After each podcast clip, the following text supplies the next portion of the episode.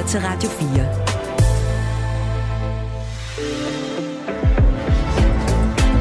Velkommen til Mandat. I dag med Mette Vibe Utzon.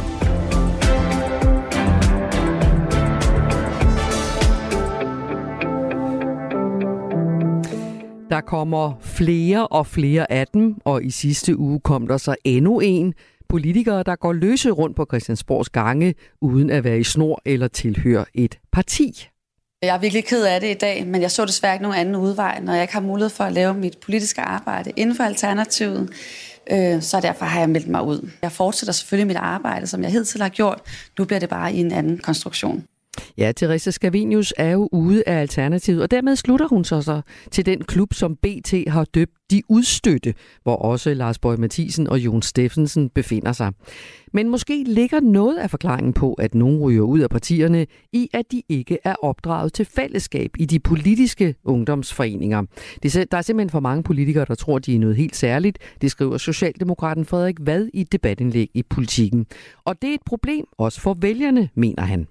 Jeg tror også, det vil betyde, at danskerne øh, generelt vil, vil miste mere tillid til politikerne, hvis vi får flere af den slags politikere. Vi spørger ham, om det er lidt finere at have været medlem af en ungdomsorganisation, øh, som Frederik Vad jo selv er rundet af. Og så får vi også et bud fra vores faste politiske analytiker Benny Damsgaard på, hvordan den politiske fremtid må se ud for de nu tre løsgængere i Folketinget. Men hvad tror du? Har du et bud på, hvad der kommer til at ske for Teresa Skavenius, Jon Steffensen eller for den sags skyld Lars Bøge Mathisen? Finder de for eksempel et nyt parti at blive medlem af? Hvis du har et bud på det, så skriv til os. Send mig en besked på 1424. Vi skal også i dag i mandat tale om et politisk værktøj, som er taget i brug intet mindre end 12 gange de sidste 14 dage. Det vrimler med åbne samråd på Christiansborg, møder, hvor ministre skal stå skoleret og svare på spørgsmål om alt fra au pair-ordninger til prisen på, tog, øh, på togbilletter. Vi dykker ned i begrebet samråd og hvor galt det kan gå, hvis man ikke passer på at få lukket sådan et offentligt åbent samråd ordentligt. Du lytter til Mandat. Mit navn er Mette Vibe Utzon. Velkommen. Du lytter til Radio 4. Og med i studiet til at vende alt det her og dansk politik i det hele taget den her uge, der er mandats faste kommentator Benny Damsgaard. Velkommen, Benny. Tak for det tidligere rådgiver for konservativ, tidligere formand for konservativ ungdom, og nu øh, du griner højt, men det har du altså været. Ja, det har jeg da. Nå, hvorfor, det, hvorfor griner du det? Jamen, det er bare mange år siden, og det er ja. sjældent, det bliver taget frem i, i, i dag. Nå, okay, men nu, øh, jeg, vil, jeg synes lige, den skulle du også lige ja, have med. Og i dag er du jo så, og det er jo grunden til, at du er her, direktør i øh, Public Affairs firmaet Connexus.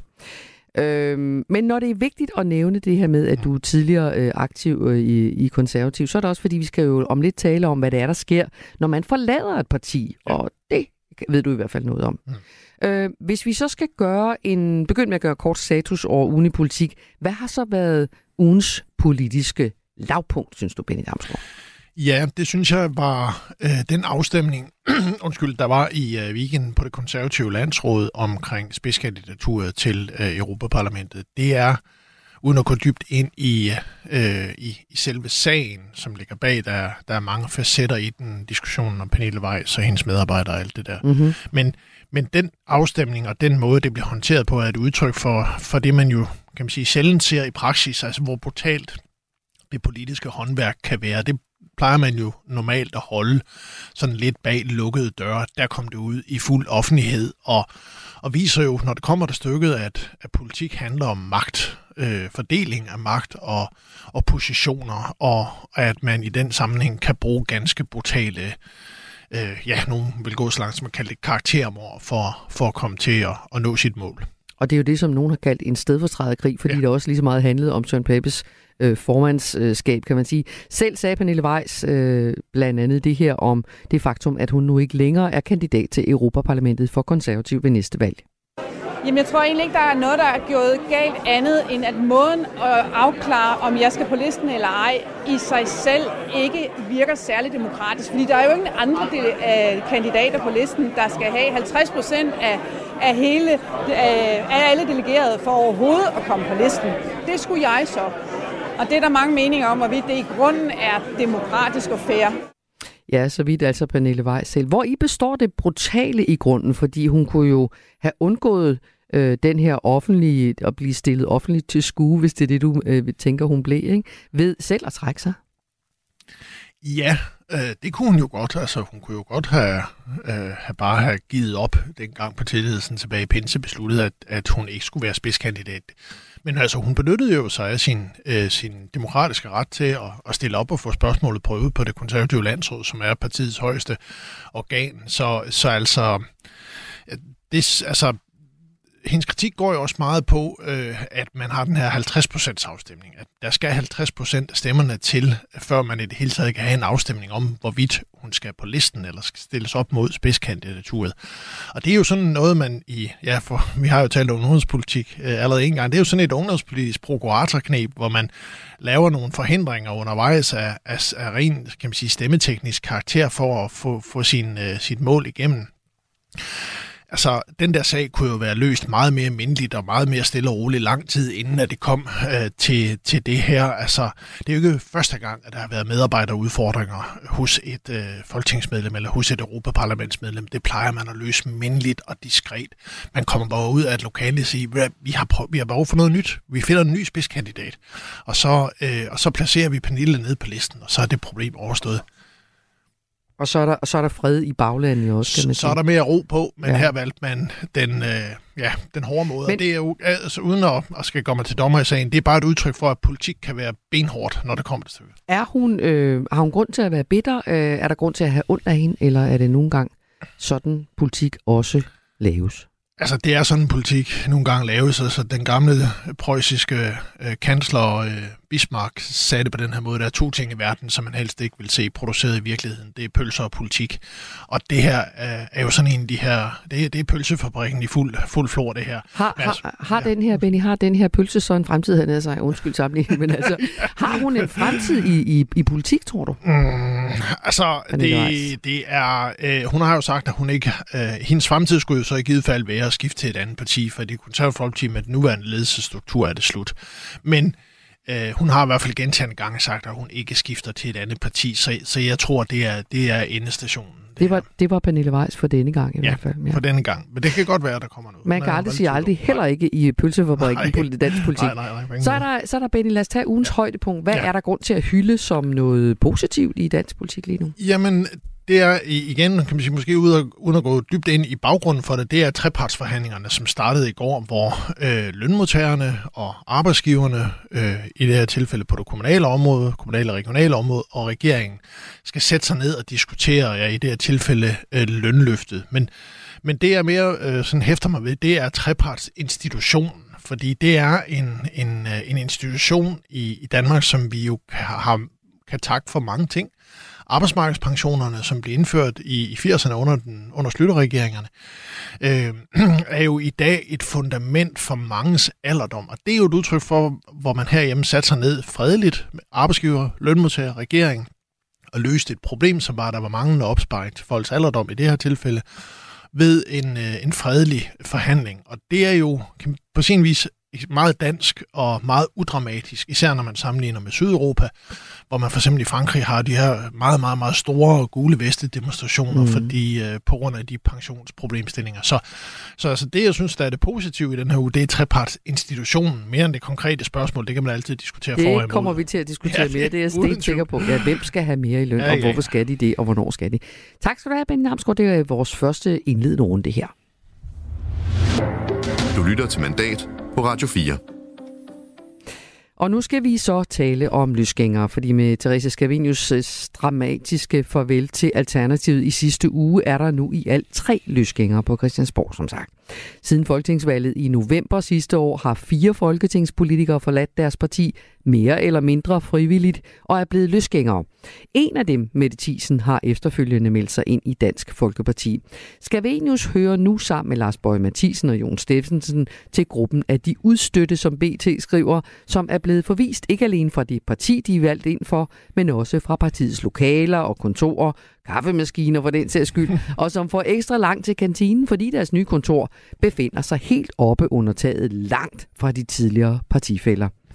De er måske nok udstøtte, men der bliver til synlædende flere og flere af dem, i hvert fald for en tid, indtil de forlader politik, søger optagelse i et andet parti, eller som Moderaternes leder Lars Løkke Rasmussen stifter deres eget helt nye parti. Men skyldes de her mange løsgængere i virkeligheden for høje personlige ambitioner og for lidt fællesskabsfølelse hos de her politikere? Det mener Frederik Vad, medlem af Folketinget for Socialdemokratiet og tidligere forbundsformand for partiets ungdomsafdeling DSU. Teresa Scavenius ville måske have haft godt af et medlemskab i en ungdomsorganisation. Her lærer man, at politik handler om fællesskab og om at repræsentere andre end en selv. Sådan skriver Frederik Vad blandt andet i et debatindlæg i Politiken. Men hvorfor gør han så det, spørger jeg ham om her. Jamen det er fordi, jeg synes, der er behov for en modfortælling øh, øh, til den fortælling, der har hersket i mange år om, at øh, unge, der er medlem af politiske ungdomsorganisationer, det er bare sådan nogle skole, skolede, marbetalende karriererytter. Øh, og så synes jeg, at øh, Teresa Scavenius' udmeldelse af Alternativet var en god anledning, fordi vi har en tendens til, synes jeg, at hylde de store, sprudlende personligheder i politik, men måske glemme, at øh, det er også er meget godt at have nogen, der er demokratisk skolet fra en tidlig alder, og en stor del af vores foreningsliv og folkestyre faktisk bygger på den slags fællesskabsorienterede mennesker. Men, men hvordan hænger ligesom fraværet af et medlemskab af en øh, politisk ungdomsorganisation sammen med det her med en skæbne som løsgænger? Jamen, der behøver ikke at være en en-til-en sammenhæng. Jeg synes bare, det er interessant, at vi har set en tendens over de sidste år til, at flere og flere bliver løsgængere sammenlignet med, hvordan det var tidligere i dansk politik. Og samtidig så er tilliden til politikerne faldende. Øh, og jeg tror, at vi har fået, især med sociale medier, øh, og især med sådan en individualisering af vores samfund, en gruppe af mennesker, der går ind i politik, som er meget optaget af, at deres personlighed, den autentisk skal kunne fylde så meget som muligt, og hvis ikke partiet kan acceptere det, jamen så øh, er det ligesom partiets problem. Og det synes jeg er øh, en udfordring for vores demokrati, og jeg tror også, det vil betyde, at danskerne øh, generelt vil, vil miste mere tillid til politikerne, hvis vi får flere af den slags politikere. Du skriver i dit øh, debatindlæg, og jeg citerer, at der er for mange i politik, der får at vide, at de er noget særligt. Citat slut. Man kunne næsten sige, Frederik, hvad det er du faktisk også selv fået at vide nogle gange. Det må jo føles, føles meget dejligt, øh, og, og man kan vel også, man kan vel også hævde, at man, øh, at man netop bliver nødt til at tro på, at man er noget særligt, hvis man skal stå distancen i politik. Øh, altså skal man ikke også være drevet af en personlig ambition om at ændre samfundet til det bedre, hvis man skal kunne klare sig i politik? Jo, det skal man, men øh, nogle af dem, som er mest vokale omkring, øh, hvor øh, vigtige de er for folkestyret, fordi de kan gennemskue magtens spil, og vi andre er bare nogle rygklapper. Det er jo sådan nogle som Teresa Skevenius og Lars Bøge Mathisen, der er løsgængere. Og de har jo i virkeligheden aldrig nogensinde været længere væk fra at kunne forandre noget som helst. For det kan godt være, at de får mange likes på deres Facebook-opslag, og mange ser deres YouTube-videoer, men de har jo ingen indflydelse i Folketinget. Og det vil sige, det er, for at citere Donald Trump, det er all talk og no action. Og jeg tror, at vi har brug for også at fortælle befolkningen, at, at, at nogle af de politikere, som faktisk får mest gennemført, som faktisk forandrer mest, men det er nogle af dem, der ikke øh, har sprudlende personligheder, og måske ikke råber og skriger op øh, hver eneste dag. Øh, det tror jeg, der er mange, der ikke er klar over. Men det er jo faktisk sådan, det hænger sammen. Nu lever vi jo også i en, jeg tror du vil øh, bekræfte øh, min, øh, min påstand her, en ret individualistisk verden. Øh, er mm. Christiansborg omvendt ikke også nødt til at kunne fagne det? Jo, og jeg synes jo på, på nogle stræk, så, så har vi da problemer med, at at rigtig mange politikere er farveløse og ligner hinanden for meget, men politik er jo også ved at blive underholdning. Altså, nogle gange får man indtrykket, når man ser TikTok og Instagram og sådan noget, at man efterhånden er nødt til at være sådan en lille stand-up-komiker, som nærmest kan blive større end sit eget parti, hvis man skal, hvis man skal klare sig i politik. Og det betyder jo, at en meget, meget stor del af de mennesker, som måske faktisk gennem foreninger, gennem øh, folkeoplysende fællesskaber, øh, er klædt på til at vide, hvordan man får gennemført forandringer, at de bliver skræmt væk af politik, fordi de måske ikke er gode til at sælge sig selv og lægge billeder op af deres familie og sådan noget. Og sådan et demokrati må vi jo heller ikke få. Øhm, måske er der en grund til, at mange af de politikere, som folk har haft mest tillid til i årenes løb, det har jo været nogle af dem, der har været med i folkestyret længst tid. Det er Marianne Hjelved, sådan nogle som Svend Augen, Poul Slytter, øh, øh, Mette Frederiksen for den sags skyld. Øh, jeg kunne også tage en som, øh, øh, hvad hedder det, Jakob Mark. Altså folk, der har været med i, i, i politik fra, fra en tidlig alder. Øh, men, men er der også, Frederik Vad, en lille smule øh, politisk snopperi over det? Altså nu kommer du, som du selv øh, fortæller, også fra en, en baggrund øh, som ungdomspolitiker. Er det sådan set med dine øjne lidt finere at være, at være kommet fra en, øh, en, øh, en tid som ungdomspolitiker, end at øh, springe ud som politiker senere? Nej, jeg synes ikke, det er finere, men jeg kan konstatere, at der er mange af dem, som kommer sent ind i politik, som slår sig lidt på den måde, folkestyret fungerer på. Og mange af dem vil jo sige, Tom Jalers og lignende, ah, men det er fordi tempoet er for langsomt, og øh, politikerne burde kridte skoene noget mere. Jeg tror også noget af det handler om, at man i politiske ungdomsorganisationer, ligesom man jo gør i spejderbevægelsen og i foreningsidræt, der lærer man noget om, hvordan man får ting til at ske. Altså jeg har indtil for nylig været næstformand i min andelsboligforening for eksempel.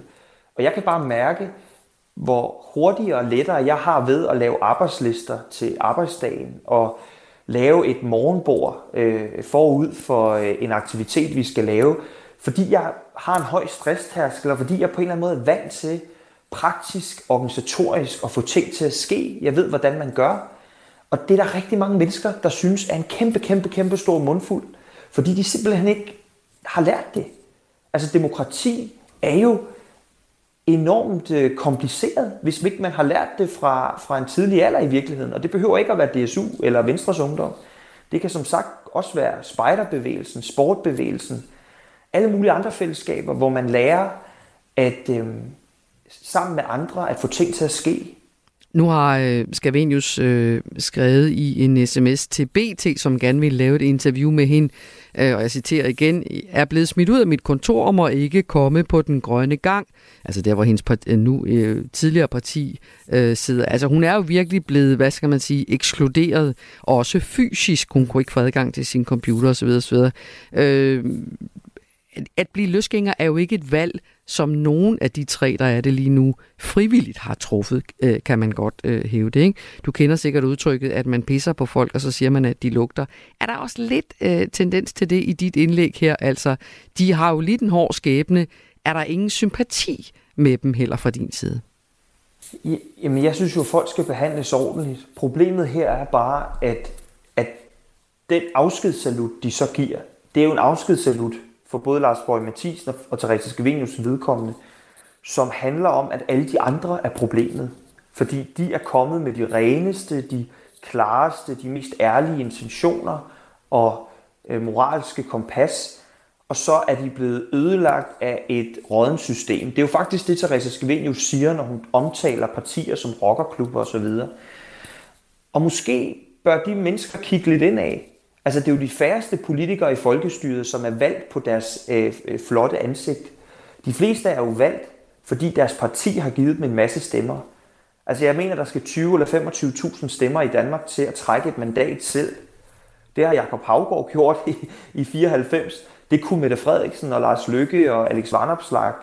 Det kunne de også gøre, hvis de var alene.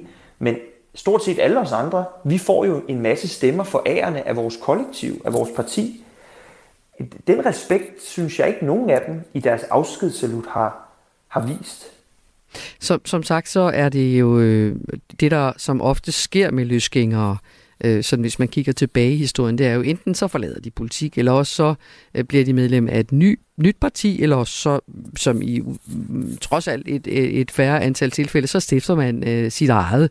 Men, men hvis nu Teresa Skevinius kommer og banker på i dit parti om et par uger, Socialdemokratiet og siger, Frederik Vad, jeg læste din klumme. Øh, hvad siger du? Synes du ikke, øh, at jeg skal melde mig ind i Socialdemokratiet? Hvad vil din holdning så være til det?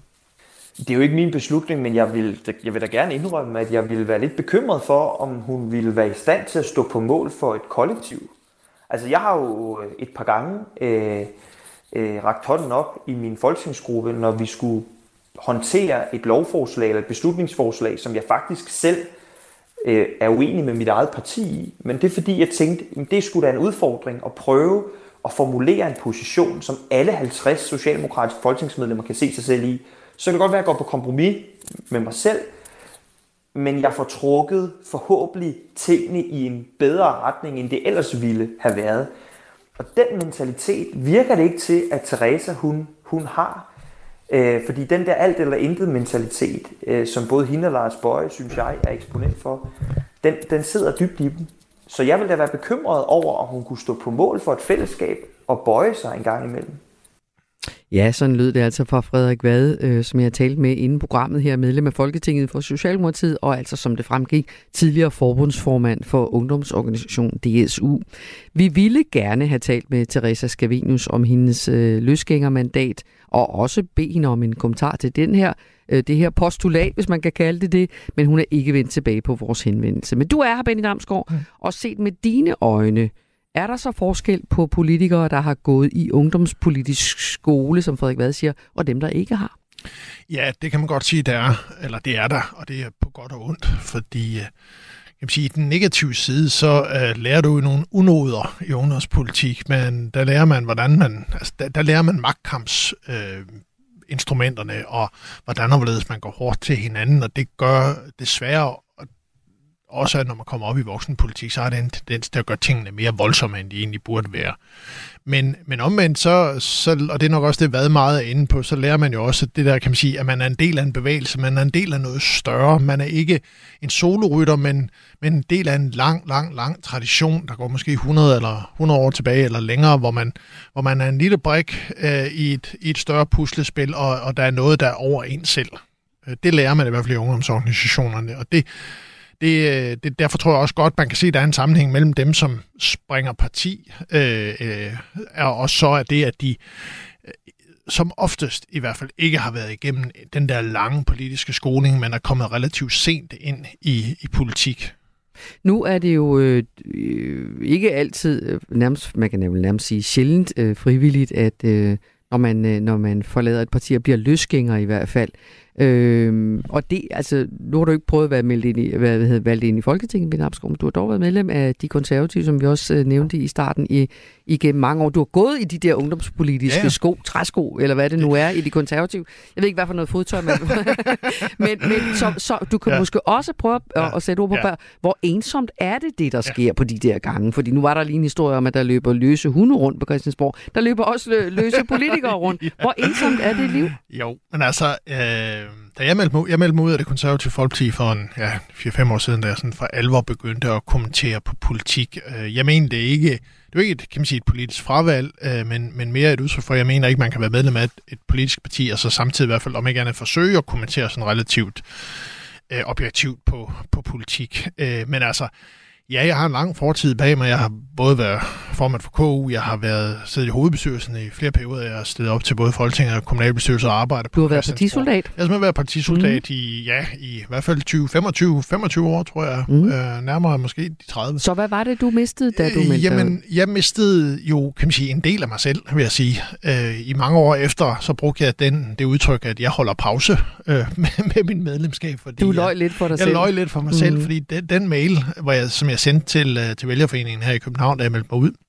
den lå rigtig lang tid i min udbakke, fordi det er, altså du siger jo farvel til en, en del af dig selv, en, en, øh, altså at den måde, du betragter dig selv på, og, en, og altså i, øh, i mit tilfælde sagde jeg ikke farvel til venner og omgangskreds eller noget overhovedet, det, men, men det kan man jo nemt risikere som, som løsgænger, altså hvis, hvis bruget er meget offentligt og meget brutalt, og måske sker ved, at man selv går, jamen så kan jo ens omgangskreds, som har været en del af ens liv i 20-30 år måske, så længe man kan huske, så kan det forsvinde fra den ene dag til den anden, når man går fra at være en del af en større familie til bare at være det sorte for, som ingen vil snakke med. Mm. Og, øh, og det er måske også den her øh, status af at være et sort får, som gør, at der jo ikke er så mange løsgængere, som bliver ved med at være det. Ikke? Mm. Altså, det er et ensomt liv. Øh, mange af dem forlader politik, nogle starter deres eget parti, eller finder et andet sted at gå hen øh, et andet parti.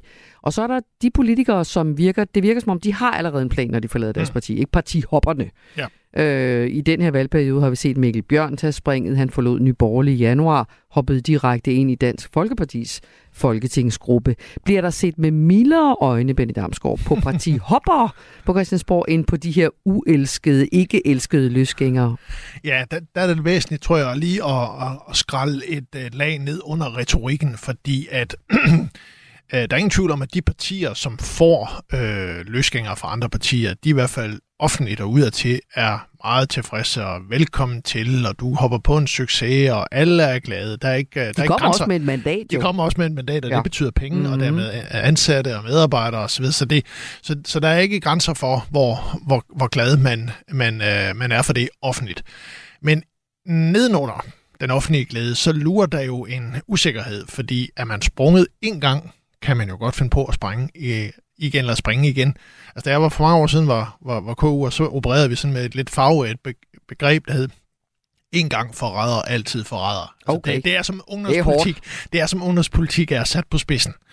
Men essensen i det er jo, at hvis du først en gang har sprunget fra fællesskabet, øh, fordi at gr- græsset var grønnere på den anden side, eller du fik et bedre, bedre tilbud, jamen så, øh, så kan du jo gøre det igen. Så altså, så der er en mistillid og en manglende... Øh, altså, tilliden er ikke 100%, uanset at man siger, at den er der.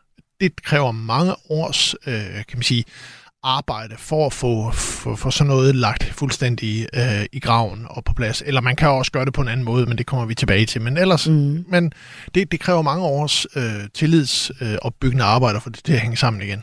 Ja, jeg spurgte jo også, som man kunne høre her, Frederik Vad, om Teresa Scavenius, hvis hun kom og bankede på i Socialdemokratiet, om han ville være den, der gik hen og åbnede døren og gav hende en kæmpe kram og sagde velkommen i partiet. Ja. Sådan lød han jo ikke. Nej, det skal han ikke nyde noget af.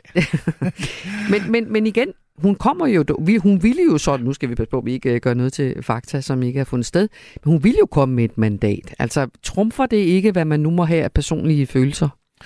Øh, I nogle partier gør det. Øh, er du et lille parti, der er under pres, eller, eller kommer øh, personen fra et parti tæt på, og er der ikke så meget bagage med, som der er i Teresa Scavenius' tilfælde, så vil man jo nok give det en, en seriøs overvejelse. Så det kommer altså, også an på, hvem det er. Det kommer meget an på, hvem det er. Og Teresa Scavenius, det er bare øh, problemer øh, og ballade, og det er der ikke rigtig nogen partier, der ønsker at få indenbords, fordi altså, essensen i hendes, hendes hop, øh, eller hendes udmeldelse, er jo, at hun ikke vil indordne sig under fællesskabet. Og det er bare ikke godt i nogen partier. Det er jo ikke helt den historie, hun selv fortæller retfærdigvis. Men, øh, men nu, og så, hvis vi så tager en anden hopper, Mette Thiesen, hun gik fra Nyborgerlige i november sidste år meldte sig ind i DF i februar året efter, så et par måneder senere. Ikke? Hun har i dag adskillige ordførerskaber i sit nye parti, og nok er det et lille parti, hvilket man lige skal mm. vende sig til at sige om Dansk Folkeparti. Men, men, øh, men hun har jo dog en stemme. Hun har fået nogle poster. Mm. Så hvad er afgørende for, hvordan det her skifte forløber? Jamen for det første er den politiske afstand mellem øh, Dansk Folkeparti og Nye Borgerlige meget lille. Det er sådan en del af det. Og derudover har Dansk Folkeparti jo, de var i en ekstrem krisesituation dengang de her øh, hoppere, inden Mikkel Bjørn kom til fra, fra nye øh, borgerlige. Øh, så altså, så det er bare en, øh, for dem har det været en fjer i hatten og noget positivt. Og de har haft nogle, øh, de har fået en, en arbejdskraft, der de kunne dele som arbejde med, så derfor er hun blevet øh, integreret hurtigere, end det vil ske i nogle af de store partier. Så det kan man sige, det er den politiske afstand og partiet, og det er den situation, som partiet har været i, der har været for de forklarende variable på det. Okay. Øh, du skrev, øh, er det et års tid siden eller sådan noget, Benny, skrev du en, en, en, en kommentar i Altinget, øh, hvor du selv fortæller historien om den gamle socialdemokratiske kæmpe Per Hækkerup, mm. øh, som min generation i hvert fald sagtens husker. Det kan godt være, der er nogle af de yngre lytter, som vil sige, hvem er det? Men han gik altid rundt med en cigar i flaben og var absolut et, øh, en, øh, en, øh, en personlighed, kan man Ja. roligt sige. Og efter sine skulle han have udbrudt folk fra helvede, da han så engang i 70'erne passerede den konservative partihopper Hans Jørgen Lembort. Det havde jo i og for sig ikke så meget med ham at gøre, kan man Nej. sige. Men, men er, det, er det lige så slemt nu, eller er der alligevel strøget lidt øh, sukker på?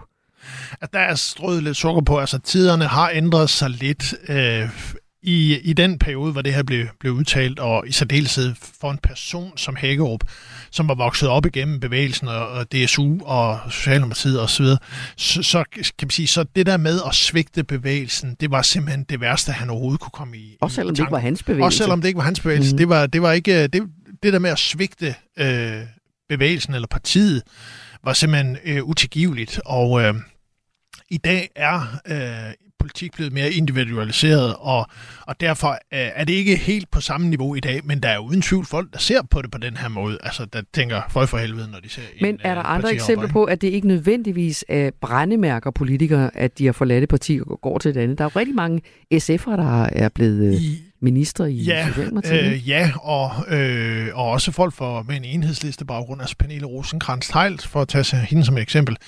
Men altså, øh, hun er jo et eksempel på det, man kan kalde et rent partihop, hvis man kan tale om, om sådan noget. Hvor, fordi hun, da hun var færdig øh, ja, tilbage i år 2000, starten af år 2000-tallet med at sidde i øh, Folketinget for, for Enhedslisten, hun stoppede efter hendes periode, de har sådan en, en, en, en udløbsdato på, hvor lang tid du kan sidde jamen så, øh, så meldte hun sig ud af Enhedslisten, og et par år efter meldte hun sig så ind igen i Socialdemokratiet, og blev så senere aktiv folketingskandidat og minister. Og det der med, at du ikke tager dit mandat med, altså at du melder dig ud, ændrer, øh, skifter parti efter en nedkølingsperiode, kan man sige, og så øh, arbejder du op igen, det er, det er bare noget andet, fordi så er man startet forfra på en frisk. Så det vinder mere respekt? Ja, Mikkel ja. Warming, tidligere øh, borgmester her i København, gjorde det fra, øh, fra SF til enhedslisten, og, og det har aldrig givet ham et problem. Det er det der med, at du tager dit mandat med, som, som, som i hvert fald gør problemet værre, end det ellers ville være. Sådan lidt tyveri. Ja, men altså, jeg vil så også sige, at i forhold til de der SF'ere, som har fået en fin karriere i Socialdemokratiet, så er der sådan lidt det, man kan kalde en SF-kvote i Socialdemokratiet, hvor man taler om, hvor mange af de her gamle SF'ere, som man ikke helt stoler på, kan nu komme ind i regering og blive minister. Der har været diskussioner øh, undervejs, der man synes er lidt for mange øh, kom hurtigt op igennem systemet. Men det gjorde de blandt andet også, fordi de var meget dygtige. Altså Mathias Vesvej for eksempel. Ja. Øh, hvem kan vi ellers komme i tanke om? Jamen, der var jo også øh, tidligere sundhedsminister... Øh, og socialminister, undskyld, hvad ja. hun hed? Øh, Astrid. Astrid Krav, det Astrid Krav, ja. Rigtigt, ja. Vi er, blevet, vi, Jesper, vi er kommet den der, hvor man ikke kan huske navnet. Jesper Pedersen. Jesper Petersen, det er rigtigt, Så. ja. Øh, lad os lige, der, jeg bad jo om øh, kommentarer fra lytteren, der er kommet et par stykker, vi lige kan tage med her. Øh, Simon Larsen fra Vordingborg siger, at politikerne bliver stemt ind på holdninger, og topstyring ødelægger dette, når de ikke er fritstillet til afstemning. Derfor er lysgænger en god ting, mener han. Ja. Øh, en anden kommentar her fra Anne Sørensen, som siger, jeg synes valgte politikere skulle nære sig for at tale så dårligt og negativt om partikolleger, som de er uenige med. Det klæder jeg ikke, og befolkningen gider ikke at høre på den retorik. I er voksne mennesker. Øh, skriv til os, hvis I har bud på, hvad der kommer til at ske øh, med de øh, løsgængere, som er lige nu fritgående i, øh, i Folketinget. Øh, og, og, og mens øh, folk tykker lidt på den, Benny, så, ja. så lad os prøve at, at få dit bud på det, fordi mm. de er som sagt tre lige nu. Der er jo den mulighed, de kan vælge, som jeg kunne tælle en ud af fire. De nedlægger deres mandat og viser sig aldrig i Folketinget igen. De melder sig ind i et andet parti, som vi lige talte om. De starter et nyt parti, eller de forbliver løsgængere resten af valgperioden. Lad os tage dem en af gangen. Mm. Øh, Lars Bøge Mathisen her i TV2, umiddelbart efter sin eksklusion fra Nye Borgerlige. Ja, yeah, men det kom da lidt som et, øh, et chok. Øh, jeg troede, det var to News, der ville have mig i med noget om morgenen. Øh, og så, så kigger jeg ned på min telefon, og så kan jeg se, der står, har du en kommentar til, at du er ekskluderet af, af nye borgerlige? Jeg kan forstå, at det var sket midt om natten, eller øh, så jeg over middag eller sådan noget. Der sov jeg længe. Og så, ja, det lyder måske lidt mærkeligt, men det er sådan set en befrielse nu at stå her øh, og, og så sige, jamen fint, så må de, så må de selv stå med, med, med, med den rådbutik, så er det ikke mit ansvar mere. Det er ikke hans ansvar. Hvad, kom foran et nyt politisk hvad kommer der til at ske med ham, tror du? Det uh, mit bud er et nyt parti. Uh, han uh, har i hvert fald gået og barslet med det, der kaldes bøje på borgen, sådan et nyt socialt mediekoncept. Uh, og Altså, øh, det, er et, det er et nyt parti, hvis han vil have en fremtid i, mm. i dansk politik. Mm-hmm. Han er lidt som at Theresa Scavenius, der er ikke rigtig nogen, der vil, der vil røre ham. Så det er et nyt parti. Så er der Jon Steffensen, øh, som har været meget stille her på det sidste, er svær at få fat i også. Vi har forsøgt øh, her interviewet af DR, da han skulle forklare, hvorfor han beholdt sit mandat nu som beholder, beholdt øh, nu som løsgænger. Det er jo en situation, jeg er kommet i, som jeg aldrig havde forestillet mig skulle ske. Nu er jeg i den situation, jeg er jo blevet valgt ind, fordi jeg gerne vil arbejde politisk.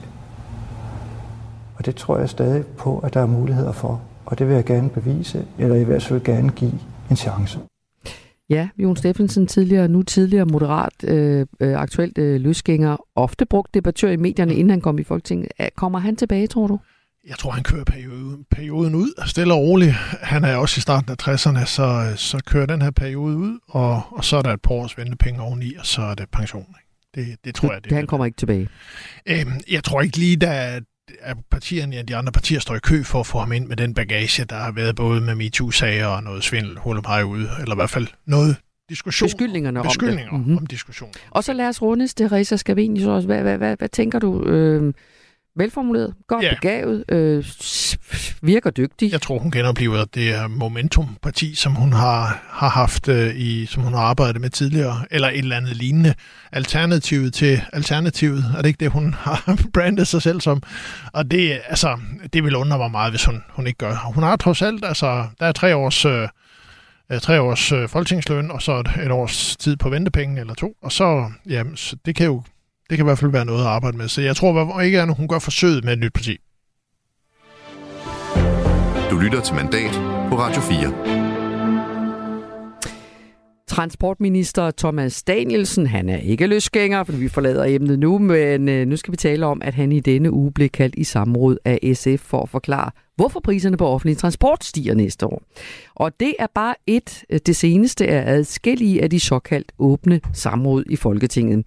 Bare de seneste 14 dage har der været 12 samråd et, hvor ministeren blev kaldt i åben samråd om samtaler vedrørende ansøgning om statsborgerskab. Et andet, hvor en minister skulle svare på spørgsmål om udbredelsen af private koncerner på lægeklinikområdet. Og et tredje, hvor en minister på området blev kaldt i åben samråd om juridisk kønsskifte. Altså med andre ord, alt mellem himmel og jord. Men hvorfor sætter politikerne hinanden så meget stævne på den her måde? Hvad er det for et værktøj?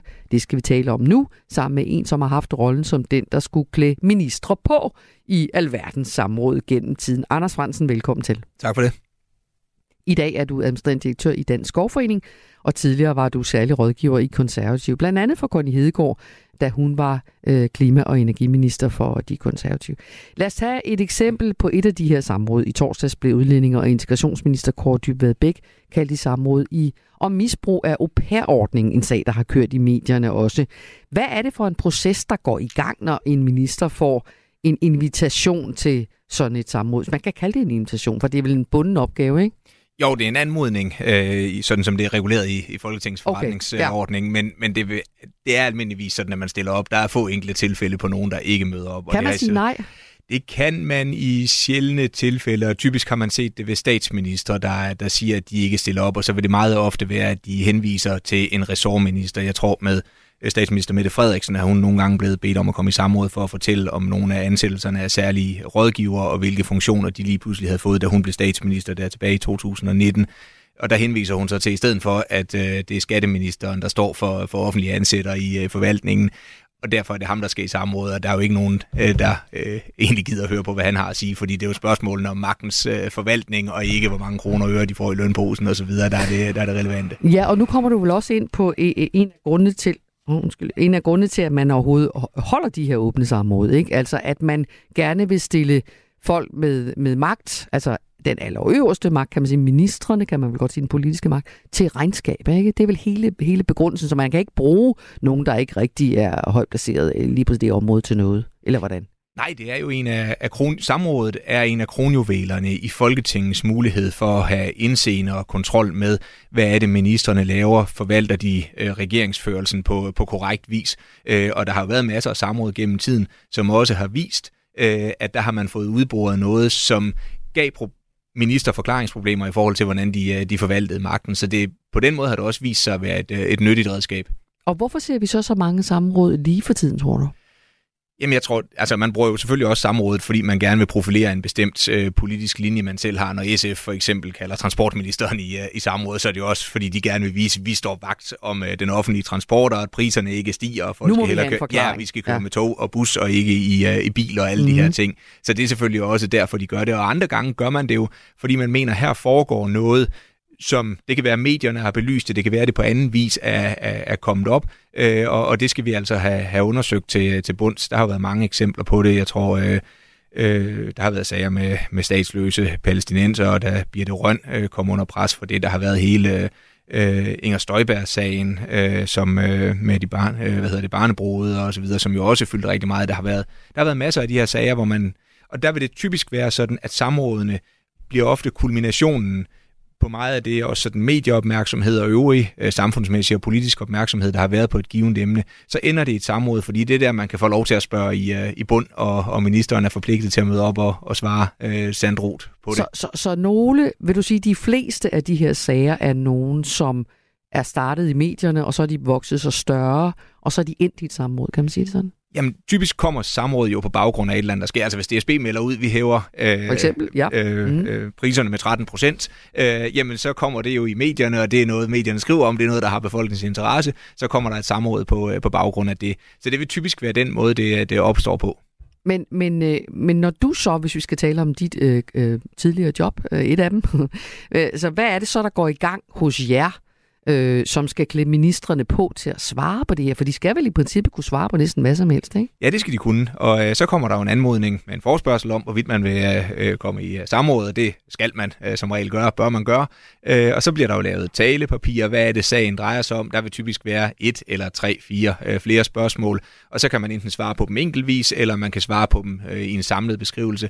Og så starter samrådet egentlig ved, at så har man sit talepapir, øh, og så læser man op og prøver at give et, et dækkende svar på det. Og så ved siden af det er der jo lavet en masse øvrig forberedelse til, at man kan øh, svare på, øh, på tilstødende øh, spørgsmål, øh, at man ligesom ved, hvad sagen drejer sig om lidt længere ud i, i bredden. Og der er den performance, man leverer der. Det er sjældent det, man sidder og siger, når man læser op af sit talepapir, der er særlig afgørende, fordi det er øh, clearet i alle ledere og kanter. Og det Men ved man- de måske allerede godt, dem der spørger. Ja, ja, ja. Det sidder de og lytter i, øh, igennem, øh, og så kommer spørgsmålene efterfølgende, og der er det jo meget, hvordan performer man i, øh, i den øh, situation. I det, Og man kalder ekstemporal, vil- hvis vi er tilbage i skolen, ikke? Ja, altså, Øh, og der kan man jo gøre det ved Det, bare at, at finde... Altså, man er som sådan ikke forpligtet til at svare. Man kan egentlig finde et tilfældigt sted i sit talepapir, og så læse op en ekstra gang, hvis man har, har lyst til det.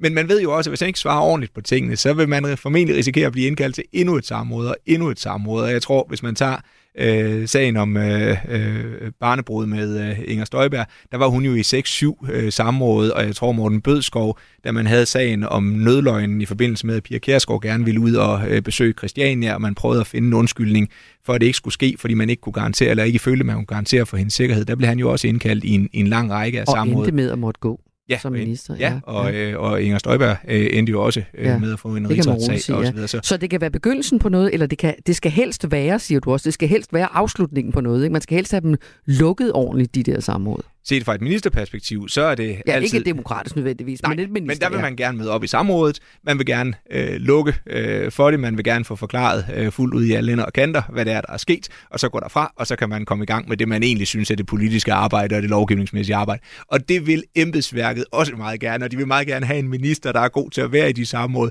så de får dem lukket, så de kan komme tilbage til at koncentrere sig ikke om at sidde og lave svar og, og talepapir til samrådet, men reelt lave, lave lovgivningsarbejde. Så der kan faktisk være rigtig meget på spil, om ikke andet, så det man bruger sin tid til som, som, øh, som bagland, kan man også sige, ikke? Jo, og der er jo en række øh, ministre, øh, som på baggrund af samrådet har oplevet, at der enten har været en klar tilkendegivelse af, at der ikke længere er tillid til ministeren, eller de har fået en klar opfattelse af, at det er der nok ikke, så måske er jeg nødt til at, øh, at trække mig øh, selv. Øh, og der er også nogen, der på nogle af samrådene, jeg tror man så det med Uffe Elbæk mm. i sin tid, der havde et samråd om, hvorvidt han kunne bruge det her øh, øh, Center for Alternativ øh, Kunst og Uddannelse, eller hvad det nu hedder, AFUK, hvor hans mand angiveligt var blevet ansat, øh, og hvor han undervejs i et meget langt samråd selv sidder lige pludselig og får fortalt, at det er der en embedsmand i øh, ministeriet, der har fortalt ham, at det kan muligvis give et habilitetsproblem, hvis ministeriet bliver ved med at holde arrangementer derude.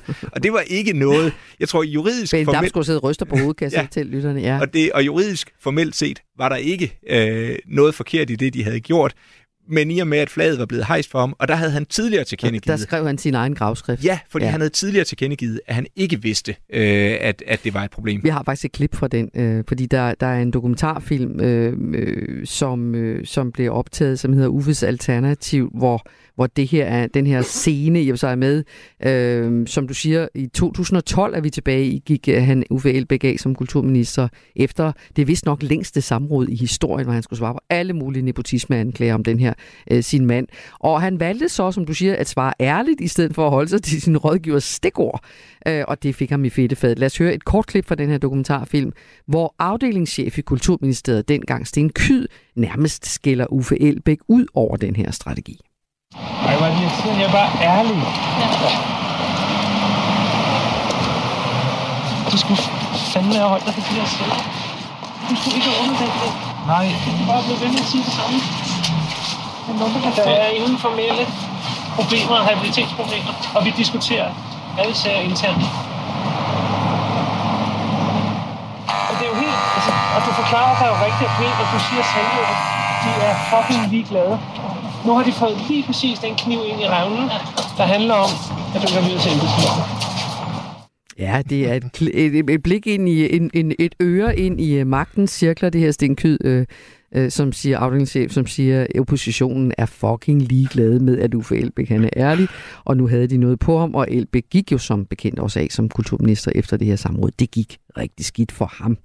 Øh, kan, man alt, kan, man, kan man sige, at det altid bliver brugt af oppositionen til at forsvare på noget, eller bliver det også, du har allerede været inde på det, Anders, brugt som til at stege en minister regulært? Ja, det bliver brugt til at stege en minister, men det er jo også med henblik på at få nogle svar, hvis ministeren har en sag, hvor der er tvivl om, hvorvidt man har forvaltet øh, sit øh, embede øh, korrekt. Men det bliver også i nogle sammenhænge selvfølgelig brugt til at flage, hvis man selv har en dagsorden, man synes er vigtig for vælgerne, at man også, når medierne henvender sig, siger, hvad siger I til, at DSB's priser er steget, så kan man sige, det synes vi er for dårligt, det vil vi have ministeren i samråd om, det vil vi have en forklaring på, vi vil have en handlingsplan for, mm. øh, hvordan det, vi... skal vise en eller anden form for, for, ja, for handling. Præcis, og ja, der bliver ja. det også brugt. Og så er der selvfølgelig også det element, og det er sådan den mere beskidte del af det, som jeg tror aldrig, der er nogen, der som sådan har artikuleret det, men du kan jo også begrave embedsværk i rigtig mange samråd. Det er typisk noget, man ser med en stigende kadence op mod et folketingsvalg, fordi der, der begynder det sådan ligesom at tætne til, og så kommer der lidt flere af de her øh, samråd. Og der bliver spørgsmålet om, bruger man det til noget, der tjener den funktion, det egentlig skal, nemlig at oplyse øh, samfundet og Folketinget om, hvad man laver i, øh, i regeringen, eller bliver det mere brugt til at lave trakasserier og benspænd, så regeringen ja. ikke kan udføre det, den egentlig hvad gerne vil. Hvad er svaret på det? Altså, hvad, hvad mener du selv om værdien af de her åbne samråd? Det er jo en demokratisk institution, kan man sige. Altså, jeg synes, at Folketinget skal altid have mulighed for at få mest mulig indseende i, hvad øh, regeringen og laver. Befolkningen. Og, ja, og dermed befolkningen. Mm. De er jo befolk, øh, befolkningsgaranter øh, mm. for, at, at regeringen udfører sit arbejde korrekt. Og det har jo vist sig i mange tilfælde, at der har været noget at komme efter. Så det er et meget, meget nyttigt instrument. Jeg tror, alle nyttige instrumenter har jo en gang imellem også en slagside, hvor man kan overveje, bliver det brugt lidt for hyppigt. Og det er nok aldrig det enkelte folketingsmedlem, der tænker, nu bruger jeg det her en gang for meget. Men det samlede billede øh, kan godt blive, at man lige pludselig får for, for mange samråd, og det får meget til at, at sande til. Ben Damsgaard, lad os tage dig med ja. her på det sidste spørgsmål. Er det noget, vi kommer til at se mere af i den her regering, tror du? Det her med samråd? Ja, det, det tror jeg. Altså, øh, det er en flertalsregering, og det betyder, jo, at oppositionen har meget få værktøjer, de reelt set kan sætte regeringen under pres med. Samråd er en af dem, eller det er i hvert fald et, et instrument til at, skabe offentlig opmærksomhed omkring, at der er en opposition til regeringen. Så det tror jeg, vi kommer til at se en rigtig masse af. Øh, jeg tror, samrådene bliver en noget kedelig omgang, øh, fordi de vil ofte være indkaldt på baggrund af en, en relativt lille sag, men, men det er det indkaldelsen i sig selv, der, der er det, det, det væsentlige her. Mm-hmm. Tak, skal, tak skal du have, fordi du kom, Anders Fransen. Interessant at tak. få et uh, klip, uh, kig hedder det, ind i, uh, ind i magtens uh, mere eller mindre, uh, hvad hedder så noget, kønne uh, arbejdsmetoder. Uh, Anders Fransen, administrerende direktør i Dansk Skovforening, og tidligere særlig rådgiver altså for de konservative. Tak skal du have. Radio 4. Ikke så forudsigeligt. Vi rundede i begyndelsen af mandat i dag balladen i konservativ på landsrådet i weekenden, hvor EU-politiker Pernille Weiss mistede sin position som kandidat, men hvor partileder Søren Pape Poulsen jo til gengæld klarede skærende og med et stort flertal bag sig fik lov at blive som partiets formand. Og vores kolleger på Radio 4 Morgen har snakket med en masse af hovedbestyrelsesmedlemmerne og lokalformændene forud for, for det her landsråd, og mindst 7 ud af 10 støttede faktisk øh, Søren Pape Poulsen som fortsat formand for konservativ. Vi spurgte hvorfor, og her kommer et svar fra Knud Sjøler, formand for det konservative Folkepartis vælgerforening i Favrskov, som fortæller, fortæller hvorfor han støtter Pape grundlæggende, så synes jeg ikke, der er nogen grund til ikke at gøre det. Og det er jo, det er jo øh, en ting. Og den anden ting er, at jeg synes faktisk, at han er den rigtige formand. Jeg synes, han står for nogle gode værdier, og har også, øh, altså for eksempel op mod sidste kommunalvalg, øh, skabt en øh, stor popularitet øh, om partiet. Øh, og og det, det tror jeg på, han kan gøre igen. Men Damsgaard, han er en rigtig formand, han har nogle gode værdier, og han skal nok komme tilbage i meningsmålingen, siger Knud Schøller fra Favreskov her. Er det sådan en magiterning af øh, forklaringen på, hvorfor et stort flertal bakket op om deres formand og hans fremtid? Ja, det er nok, øh, det er nok lige lidt... Øh det er nok ikke helt sandheden for det. Altså, for det første er der jo et øh, mangel på alternativ i det konservative folkeparti. Altså, der er jo ikke en, en, en tydelig øh, aftager til Søren Pape, som, som det er nu. Der er en lang række navne, der, der er bragt i spil. Man ved, hvad man har, men man ved ikke, hvad man får. Altså, øh, hvis man taler med folk i, i øh, folketingsgruppen, så er beskeden der, at Pape får muligheden for at vende udviklingen. Han får mulighed for at få, få det til at gå fremad igen. Hvis det ikke lykkes i løbet af en overskuelig fremtid, og der er sådan lidt uenighed om, hvor lang tid det her det er, så, så, er, det, så er det skiftedag. Så skal der en ny mand til. Men, men, men øh, nu har vi jo snakket rigtig meget om paper, vi kommer nok til det igen. Mm. Øh, men hvis vi, skal, hvis vi skal se fremad, øh, Benny Damsgaard, mm. hvad er så de politiske mærkesager, som Pape skal skal markere partiet på fremover, fordi jeg mener, vi skal snakke CO2-afgift øh, på landbrug, vi skal snakke øh, om øh, abortgrænser mm. og så videre, så videre. For den sags skyld lønstigninger. Hvor, hvor er det det parti, hvor er det han skal markere sit parti fremover? Ja, altså på, på landsrådet lancerede Pape jo selv det, han kalder sådan den nye konservative øh, fortælling. Øh, Papes formandskab har indtil nu været sådan relativt uideologisk. Han har en kommunalpolitisk baggrund og, og har været meget sådan øh, common sense, ikke for store idéer og visioner og ideologi. Nu er der lagt et øh, ideologisk program ud, som han og nogen i folketingsgruppen har, har arbejdet, og det er sådan noget med familieværdier, det er familien, der er fundamentet for samfundet, og vi skal være et, en, en sikker eller det skal være en, at værdierne skal være en, en slags bastion mod en, en øh, stadig stigende øh, og urolig, eller stadig stigende uro i, i verden. Verden er i brand, som man, man har sagt. Ikke?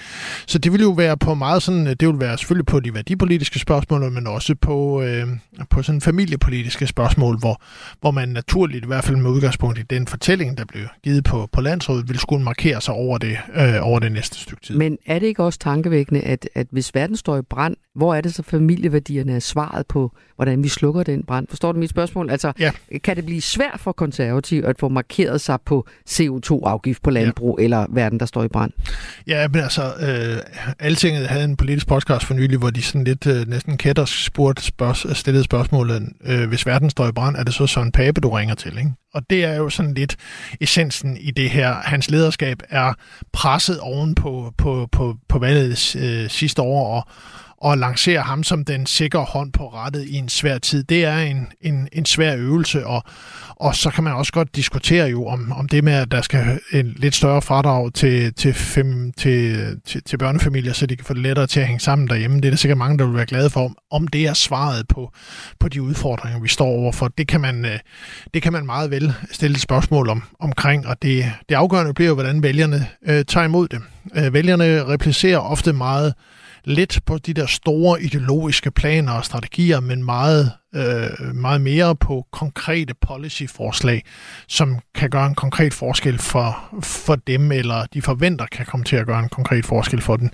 Så, så det bliver spændende at se, hvad der kommer mere hen over det kommende stykke tid, som eventuelt kan få målingerne til at rejse. Omvendt kan man vel sige lige præcis spørgsmålet, som vi diskuterer nu, mm. om abortgrænser. Ja. Det er vel klassisk konservativ værdipolitik, ja. ikke? Og der ligger de jo også helt, hvor de skal, hvis man kan sige det på den måde. Altså det er med det Abelgaard, den politiske ordfører, har været ude og sagt, at man ikke øh, fra konservativ side kan støtte en, øh, en, en, en højere abortgrænse. Det er på de 12 uger, og, og det er det, man, man mener, det skal, det skal være. Det er jo, kan man sige, et udtryk for et synspunkt, hvor man, altså, der ligger man lige der, hvor, hvor man skal, og vil også komme til at spille en central rolle i, i debatten, og, og nok også som lidt som en kant til venstre, som jo nok vil skulle bevæge sig, i hvert fald hvis du kigger på regeringen som helhed.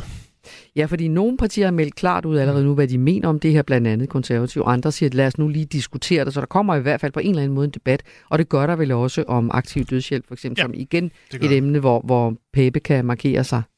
Ja, det er måske knap så, øh, så lige til som abortgrænsen, fordi at øh, spørgsmålet omkring aktiv dødshjælp er jo også et, Altså, det er et lidt mere individuelt spørgsmål, som, som, øh, hvor, hvor den konservative position ikke er helt så, så klar og tydelig, som den er på øh, abortgrænsen. Og det vil være også meget op til, til, til det enkelte folketingsmedlem og det enkelte partimedlem, sådan rent konkrete individuelle historik. Du lytter til Mandat på Radio 4. Ja, og vi er ved at være nået til den grænse, vi har, nemlig når der kommer nyheder om lidt. Vi når ikke så meget mere. Jeg vil lige skynde mig lidt at læse en lille øh, sms op fra endnu en lytter, som siger, jeg er vred over, at Skavenius blev frosset ud af Alternativet, bare fordi hun ikke lystrer ledelsen. Hun er rasende dygtig inden for klima, var hun for dygtig i forhold til de andre. Jeg stemmer ikke på Alternativet. Partiet bryster sig med, at der er højt til loftet, og det passer ikke, skriver Inger. Tak til dagens gæster, Anders Fransen og Frederik Vad, og vores faste kommentator, tidligere rådgiver for konservativ, tidligere formand for konservativ ungdom, og nu direktør i Public Affairs firmaet Connexus. Du kan finde os på øh, appen P4, øh, undskyld, Radio 4. Øh. Du har lyttet til en podcast fra Radio 4. Find flere episoder i vores app, eller der, hvor du lytter til podcast. Radio 4. Ikke så forudsigeligt.